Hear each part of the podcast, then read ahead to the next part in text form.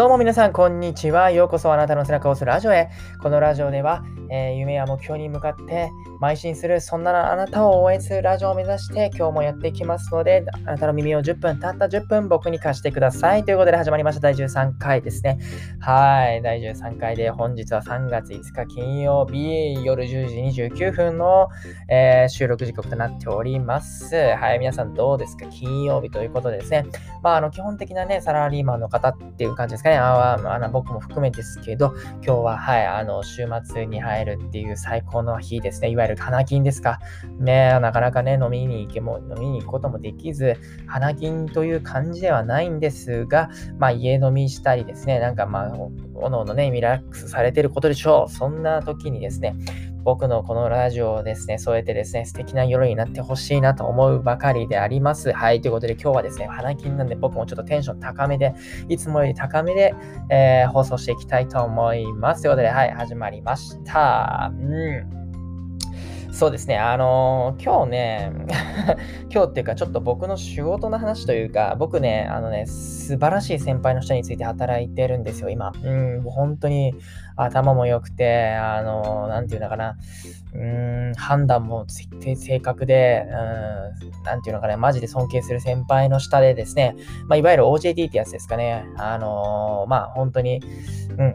働いてるんですよね。あの、今日まるでまるで、あの、師弟関係ですね。師匠と弟子のように組んで、あの、いかなる時も一緒に行動して、えー、先輩からは、えー、直、なんていうのかな、うん、直接教わっていくタイプが、まあ、OJT みたいな感じのね、スタイルなんですけど、そういう中でですね、先輩にめちゃくちゃ言われることがあるんですよ。それについてちょっと、まあ、今日は話していこうかなと思います。それはですね、あのね、な、あの、目的意識を持つってことですね。正確な目的意識を持つ。これをね、めちゃくちゃ言われるんですよ、先輩に。本当に1週間に1回。最初入った頃は1週間、んだから毎日言われてたのかな毎日言われてましたね、本当に。今はそんなこともないけど、うん、もう入って10、ね、10ヶ月ぐらいかな、配属されて。うん。でも、本当に言われるわけですよ。でね、これいつ言われるかっていうと、その仕事の目的はって聞かれるわけですよ。うん。うん、ねえ、何々くん、その仕事の目的は？って。あとは資料作成ですね。僕の仕事はですね、かなり資料作成が多いんですよ。で、スライドを作るわけですね、パワポで。その時の一番、まあ、1枚目の上にですね、必ず背景目的を書かせてくるわけですよ。まあ、背景目的を書かせるってのは理系では当たり前なんですけど、その中でもですね、どんな些細な資料でも必ず背景目的を書くわけですよ。で、それだけじゃなくて、僕の書いた資料を必ずまあその先輩はチェックするわけですけど、基本的に中身あんまり見ないわけですよ。うん。中身は。うん。だけど、一番見るのはもう背景と目的なんですよ。背景と目的がしっかり書かれていれば、基本中身の内容って間違いないんですよね。うん。だから僕の資料チェックするときも背景、目的をしっかり見て、それが間違ってなかったら大体ゴーサインで、ダメなときはまあそこをチェックされて、さらに中身もね、チェックされ、あの変まあ、変更されるんですけど、中身のね、変更なんてね、ちょっとここら辺のグラフが分かりづらいから、ちょっと縦軸こういうのにしてとか、まあ、横軸ね、あの、ここではエンジン回転数だけど、そうじゃなくて、ちょっとここは、あの、あえてちょっとモーターの回転数でいこうか、みたいなとか、そういう風なところの部分的な、えー、っと、修正でやって、やっぱ背景目的はよく見られるわけですよ。よで、ね、こっからちょっとまあ、ね、その論理が飛躍というか論理じゃないけど、なんかね、あの、口酸っぱく言われてて、僕ね、私生活とかにもね、まあ、それがね、染みついてきたわけですよ。うん、でも、あの、まあ、昔からですね、僕はこの目的意識を持って行動するっていうのは、まあ、ある程度そうですね、大学3年生ぐらいの時から意識し始めてたことなんですけど、あのね、これでもね、よくよく考えるとね、プライベートにも役立つなってことをちょっと思ったので、今日皆さんこれ、あの、はい、それについてちょっと情報共有というか、あの、話させていただきますね。あの、正直ね、僕がこれをできてるかどうかっていうのはね、あんまりまだまだできてないし、何か僕がね、大きなこと成し遂げたかというと、全然成し遂げてないんで、ちょっと生意気に聞こえるかもしれないんですけど、まあ、もしね、一つの一意見としてですね、聞いていただいて、なんかその、もしね、あの、いいなと思ったらね、自分の、あの、皆さんの、ね、生活に取り入れていただけたらと思います。ということで、あのね、まずね、プライベートに役立つって思ったんですけど、そのプライベートっていうのはどういうとこかっていうとですね、あのね、まあちょっとまずダメな例をね、最初に紹介しますとですね、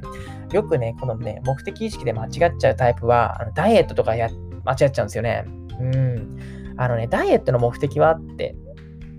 まず自分に問いかけたときですね、まあ僕もダイエットしたことあるんですけど、大概の人はですね、体重を落とすことっていうことに言ってしまうんですよ。でも体重を落とすことって、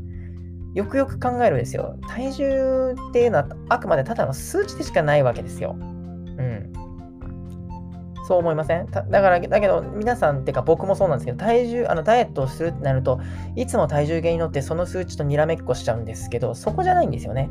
もう極論言えばですよ。あの、体重なんて、ね、100キロでもいいんですよ。うん、100キロでも。100キロでもいいわけです。本当の目的っていうのは、ちょっと皆さんそれぞれあると思いますけど、あの、例えばですね、一例ですけど、あのね、出るとこ出て、あの、なんていうの？あの、くびれるとこくびれるみたいなことによって、ね、例えばいろいろなね、服が似合う体型になりたい。で、それによって、例えばですよ、女性だったら男性にモテたいとか、まあ男性だったら女性にモテたいみたいな。それが多分本来の目的じゃないですか。うん。大体の人はね、わかんないですね。あの、持病によってダイ,、ね、ダイエットをしなきゃいけないっていう人もいると思うんで、中高年の方とか。でも多分若い人にとってのダイエットって、例えばそういうとこだと思うんですよ。でも、人って結局その体重という数値に結構目的になっちゃうんですよね。目的がそこに意識しちゃうんですよね。つまり手段が目的になってしまうっていう典型的な例だと思うんですけど、これをしてしまうとですね、体重ばっかり見てしまうと、例えば、あのー、極端にですね、ご飯を減らしてしまって、まあ、例えば拒食症になっちゃったり、まあ、それによってですね、例えば、まあ、頬がこけたりして、げっそりして不健康な見た目になってしまう。あるいは本当にですね、あのご飯をね、食べないことによって、まあ、まあ、不健康になるわけじゃないですか。ね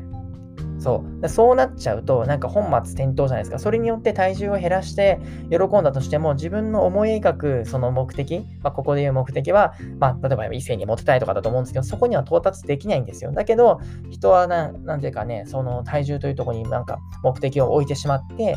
えっと、それに、それにコミットしちゃうんですよね。だからそこじゃないんですよ。本当は体重なんかどうでもよくて、あの、まあ、そう、体重なんかどうでもよくて、めちゃくちゃその締まった体だったら、服とか似合ってくるわけじゃないですか。そう、でもそこに行かないんですよね。まあ、だからまあ結局ですね、締まった体にするとですね、あの体重もね、それある程度、まあ、そらね、あの減っていくわけで、それで喜ぶならいいんですけど、そこを、なんていうのかな、体重というあくまで数値にあのコミットしてしまうと、あの自分の目的とずれる、目標とか目的とかにはずれてしまうってことなの一例だと思うんですよね。うん。そう。で、これはね、さすがに僕そういうダイエットに関してはそういうのは、まあね、男だし、あんまりそういうのはなかったんですけどね、僕ね、 TOEIC、英語という意味では、これ目的意識がずれてたんですよね。ついね、4年生、3年生、大学ね、M1、うん、大学院1年生の時とか、本当にこれやっちゃってて、 TOEICもね、典型的に、典型的にやっちゃうんですけど、 TOEICって別にあの、あのね、 TOEICの勉強する目的何ですか？って答えれ、あの、ちゃんと答えれますか？皆さん。まあ、 TOEICの勉強してる人であればですけど、あのね、英語を話せるようになるために、 TOEICを勉強するって間違いですよね。うん。確かに TOEICの勉強をしてると、英語を話せるようにはなるよってか、話せるようにまあ、なんていうかな、英語の能力が身につくんで、話せるようになるかならないかで言われたらなるんですけど、それって目的じゃないですよね。 TOEICっていう、あの、なんだろう、英語を話せるようにっていうのを目的にするんであれば、実際は多分英会話レッスンとか、なんか外国人の友人を捕まえて、あるいはかなんかまあね、外国人の彼女とかを捕まえて、そこで一緒にめっちゃ話した方がいいんですよね。それが英語を話せるように多分近道なのに、なぜか英語を話せるために TOEICの勉強してしまうとかしちゃうんですよね。僕はこれをしちゃいましたね、大学生の時に。本当に。あの、別にそれは悪いわけじゃないんですけど、効率が悪いんですよ、どう考えても。うん。だから TOEICを勉強する目的は何かっていうのは、例えばですよ、まあ、僕の会社もそうですけど、 TOEICの点数を必ずですね、書かせるわけですよ。その、なんだろうな、あの、期初っていうんですか、その年の初めに。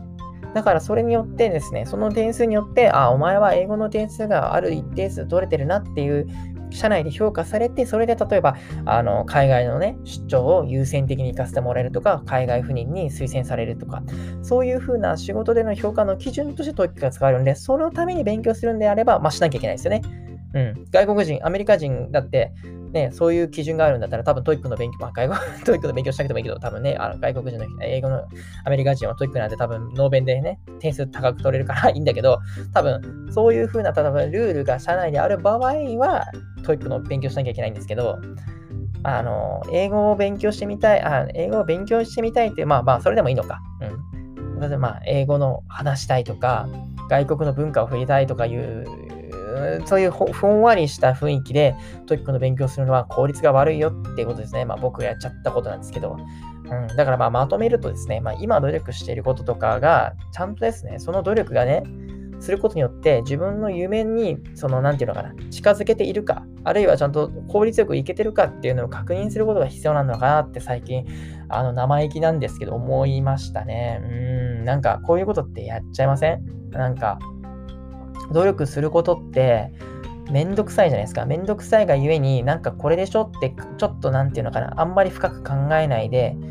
あのー、闇雲に努力しちゃうことってあると思うんですよね。だから、その自分がですね、思い描いてること、自分がなりたい姿に対して、ちゃんとですね、どうせね、あのね、嫌なこととか努力するだったら、やっぱ最短でいかなきゃもったいないんで、うん。いや、そう、うん。そうそう、そうだから、だからですね、その、ちゃんとそこに、ちゃんと、なんていうのかな、うん。なんていうかな、勉強とかも、その、目的通り、目的意識、ちゃんとそこにあのたどり着けるかっていうのを考えながらやることが大切なんだなって最近あの思いましたってことで、はい。ってことですね。なんか 最後ちょっと閉まんなかったな、今日は 途中までよかったのにダメだな ってことで今日話したのは、まあ、目的意識を持ちましょうってことですね。目的を意識を持つことによって、仕事だけじゃなくて、プライベートとか、自分のですね、目標とか夢にですね、あの、まあ、近づけるっていうことを、え、お伝えしました。今日も聞いてくださった皆さん、ありがとうございました。えー、明日、明後日ですね、せっかく明日なんで、土曜、日曜なんでね、うん、もうちょっとね、内容が濃いない、あのー、放送したいと考えています。はい、今日も聞いてくださった皆さんありがとうございました。それではまた明日。